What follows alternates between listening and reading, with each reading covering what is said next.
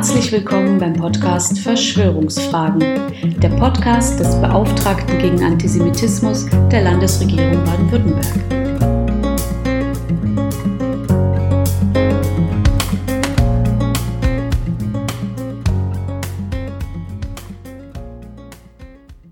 Das weiter steigende Interesse an Verschwörungsfragen ehrt und freut uns immer noch sehr. Inzwischen gibt es aber auch eine wachsende Zahl an Podcasts, in denen sich Männer über 40 äußern. Auch die Erforschung, Aufklärung und Bekämpfung von Verschwörungsmythen ist aber kein Einzel, sondern ein Gemeinschaftsunternehmen. Deswegen haben mein Team und ich entschieden, dass wir diesen Podcast bewusst auch für frische Stimmen von Kolleginnen und Kollegen öffnen und sie mit ihrer jeweiligen Expertise zu Wort kommen lassen. Den Anfang für diese Kategorie macht Alexa Waschkau, bekannt als Autorin und Podcasterin Hoax Mistress. Mich begeisterte ihr Buch zur Erzählforschung Psycho im Märchenwald zu den Sammlungen der Gebrüder Grimm, das sie gemeinsam mit dem Psychologen Sebastian Bartoschek veröffentlicht hat. Dort stellten die beiden genau die Fragen, die für das Thema Verschwörungsmythen so wichtig sind. Warum springen Menschen auf bestimmte Erzählungen stärker an als auf andere? Und was macht das wiederum mit Ihnen? In der Hoaxilla Folge 227 diskutierten wir über Antisemitismus und Verschwörungsmythen. Nun also haben wir Alexa Waschkau in Verschwörungsfragen eingeladen und sie gebeten, uns über das Verhältnis von Märchen und Verschwörungsmythen zu erzählen. Alexa Waschkau hat das Wort. Wenn man derzeit die Nachrichten hört, liest oder anschaut, die sozialen Medien durchscrollt oder sich auch nur mit Freunden und Familienmitgliedern in WhatsApp-Gruppen oder Telegram-Channels austauscht, könnte man das Gefühl bekommen, wir würden von einer Welle aus Falschmeldungen und Verschwörungsmythen überrollt. Die SARS-CoV-2-Pandemie sei nur eine Erfindung, heißt es, um wahlweise ein 5G-Syndrom, Donald Trumps Kampf gegen den Deep State oder eine gezielte Kampagne der Zwangsimpfungen zu vertuschen. Vielen von uns kommt es so vor, als bräche diese Welle aus dem Nichts über uns herein, als seien diese Gerüchte und Verschwörungsmythen ein neues Phänomen. Tatsächlich stecken hinter diesen Erzählungen aber Motive, die zum Teil recht alt sind und sich lediglich in neue Gewänder gehüllt haben. Die Erzählungen sind im Laufe der Zeit mutiert, um in einem veränderten gesellschaftlichen Umfeld an unsere Ängste und Vorurteile andocken zu können. Wie kommt es, dass diese Erzählmotive uns immer wieder kalt erwischen, uns bei den Emotionen packen und dazu verleiten, sie zu verinnerlichen, weiterzugeben und dabei auf der Basis unserer eigenen vorgefassten Ansichten anzureichern? Warum glauben wir bestimmte Gerüchte, während uns andere nur gleichgültig mit den Schultern zucken lassen oder wir sie aber verärgert ablehnen, ohne uns genauer mit ihnen auseinanderzusetzen? Fake News, Verschwörungsmythen und esoterische Glaubenskonzepte sind zutiefst menschliche Phänomene. Trotzdem müssen wir lernen, die Mechanismen und Motive dahinter zu verstehen, damit wir uns und andere davor schützen können. Denn diese Erzählungen, das stellen wir gerade in den letzten Monaten noch verstärkt fest, können Familien, Freundeskreise und sogar die Gesellschaft als Ganzes spalten und das Vertrauen in unsere freiheitlich-demokratische Grundordnung untergraben. Bevor wir zu der Frage kommen, warum wir manches unbesehen glauben und anderes ungeprüft ablehnen, wollen wir ein paar unterschiedliche Arten von Erzählungen näher beleuchten.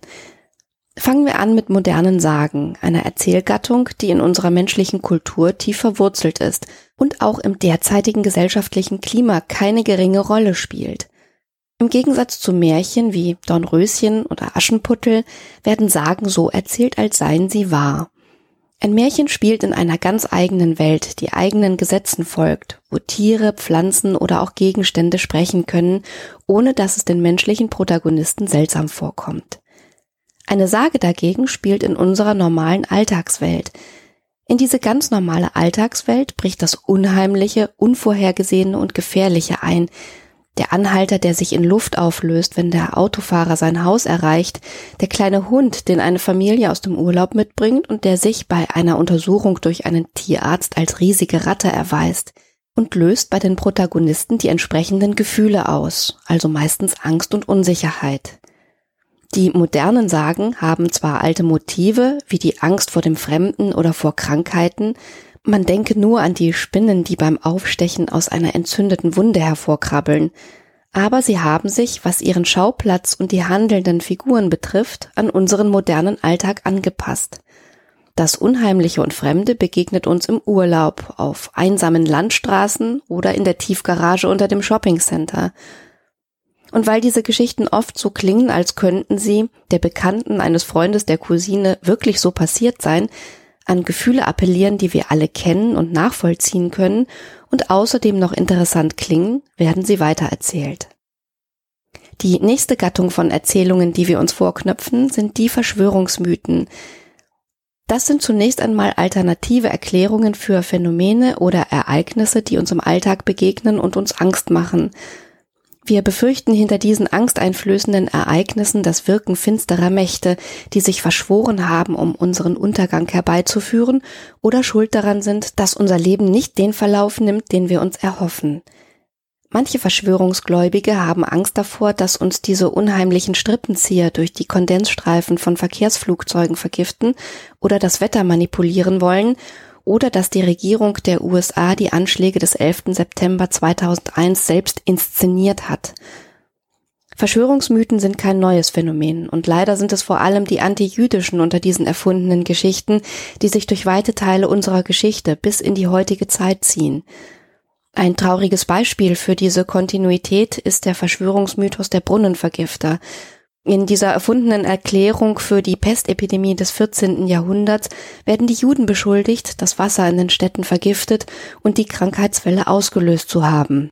Auch in den heutigen Verschwörungsmythen schreiben die Anhänger der Familie Rothschild oder George Soros die Rolle des Feindbildes und die Schuld am Bösen in der Welt zu und zeigen damit, dass die antijüdischen Tendenzen unserer Zivilisation, die zu so unendlichem Leid geführt haben, noch immer existieren. Allein schon dieser Umstand muss dazu führen, dass wir uns kritisch mit Verschwörungsmythen auseinandersetzen und ihnen, wo auch immer es möglich ist, Paroli bieten. Der erste Teil des Begriffes, die Verschwörung, hat zunächst einmal eine recht solide Basis, denn Verschwörungen wie die Attentate auf Cäsar oder Abraham Lincoln gab es in der Weltgeschichte auch in jüngster Zeit wirklich.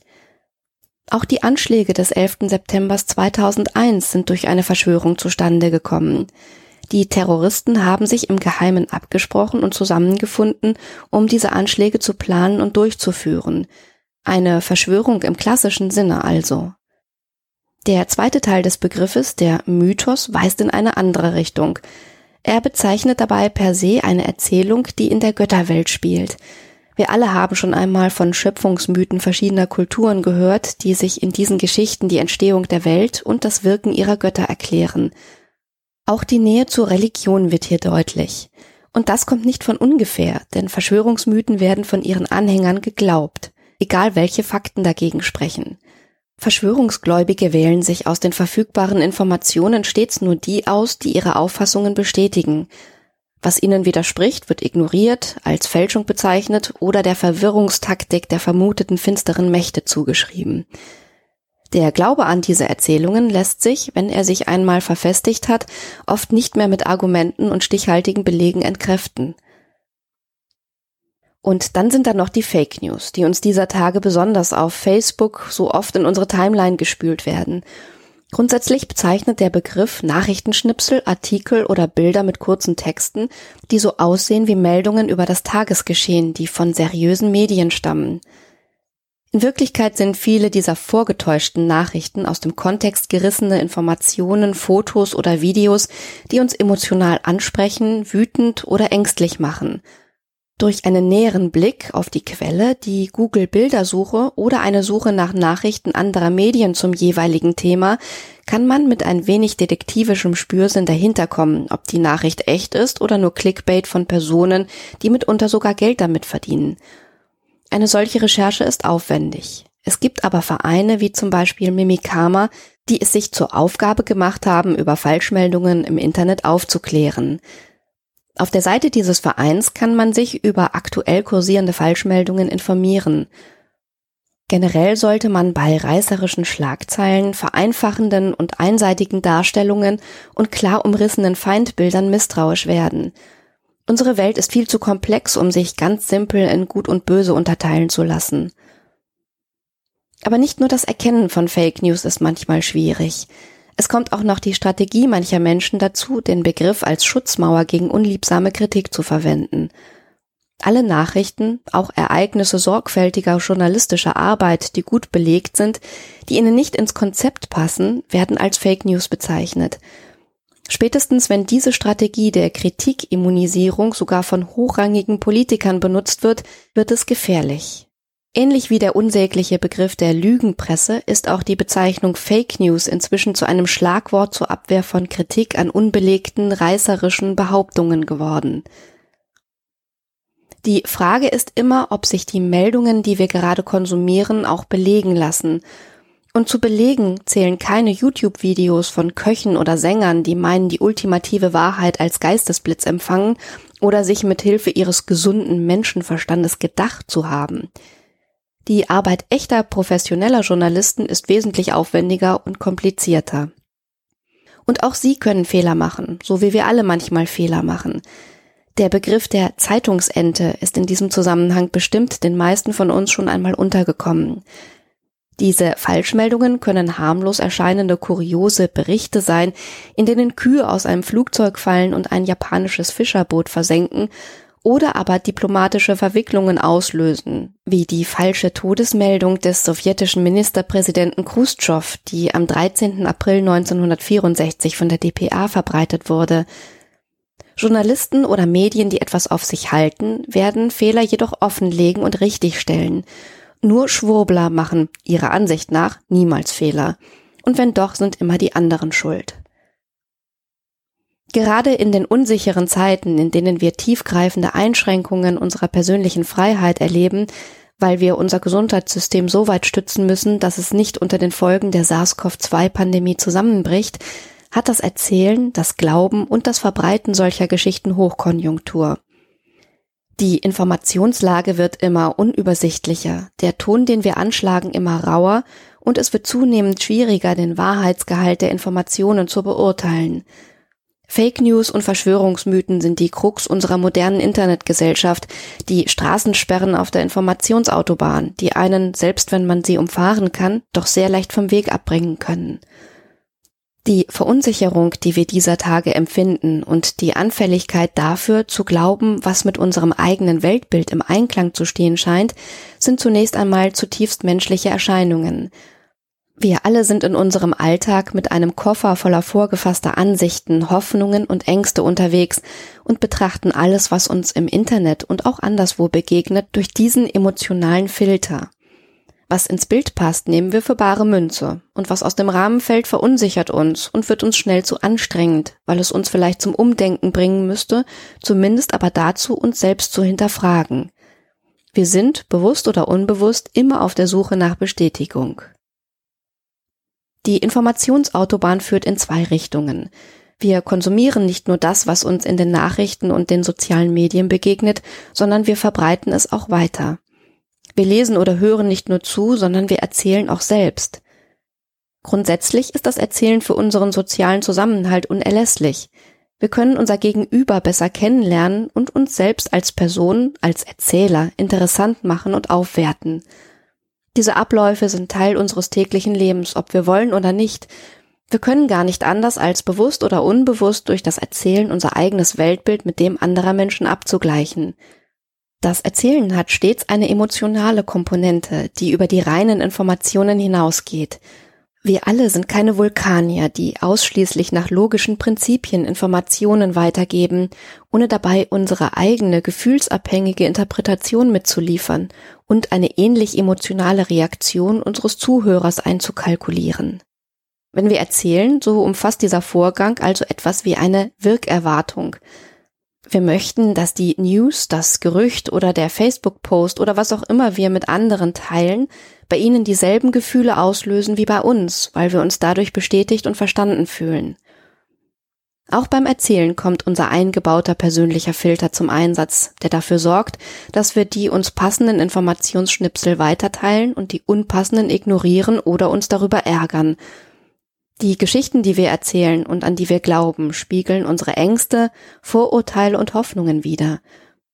Wenn wir schon immer das Gefühl gehabt haben, dass die Regierungen der Welt den Menschen Böses wollen und wir dann auf die Meldung stoßen, dass diese bösen Eliten uns die Pandemie nur vorgaukeln, um uns zu Hause einzusperren und ihre üblen Machenschaften durchführen zu können, rennt der Erzähler bei uns offene Türen ein und wir glauben ihm. Wir fühlen uns in unserem Misstrauen bestätigt teilt uns ein paar Klicks weiter oder ein paar Minuten später eine andere Person mit, dass es für diese Behauptungen keine Belege gibt, dafür handfeste Informationen, die dagegen sprechen, fühlen wir uns angegriffen und unverstanden. Diese Reaktion ist nachvollziehbar, aber gefährlich. Immer wieder hören wir von den Vertretern alternativer Fakten den Vorwurf, wir seien ja gar nicht offen für neue Informationen, sie dagegen schon, diese angebliche Offenheit der Verschwörungs- und Fake News-Gläubigen ist aber nur eine Illusion. Sie sind offen für alle Belege, die für ihre Ansichten sprechen und verschließen sich gegen alles, was ihnen widerspricht. Das ist sehr bedauerlich, denn eigentlich liegt der Trick im Umgang mit diesen Arten von Erzählungen tatsächlich in der Offenheit für neue Informationen. Nur eben nicht ausschließlich für die bestätigenden Informationen, sondern auch für jene, die unseren vorgefassten Überzeugungen widersprechen. Wenn wir es schaffen, beim Kontakt mit Verschwörungsmythen und Fake News einen Schritt von unseren eigenen Gefühlen zurückzutreten, uns selbst gegenüber ehrlich zu sein und die Frage zu beantworten, ob wir die entsprechende Erzählung vielleicht nur gerne glauben wollen, weil sie uns das zu bestätigen scheint, was wir ohnehin dachten, dann ist schon viel gewonnen. Das ist anstrengend und unangenehm, weil es uns die eigenen menschlichen Schwächen vor Augen führen kann, aber es lohnt sich, weil wir es auf diese Weise schaffen können, auf der modernen Informationsautobahn ein bisschen sicherer unterwegs zu sein. Damit erwerben wir uns nicht nur einen höheren Grad an Mündigkeit als Bürger, sondern stärken auch zugleich unsere freiheitlich-demokratische Grundordnung. Haben Sie Fragen, Anregungen oder Ideen für weitere Themen? Dann schreiben Sie uns gerne unter beauftragter-gegen-antisemitismus.stm.bwl.de. Bis zum nächsten Mal.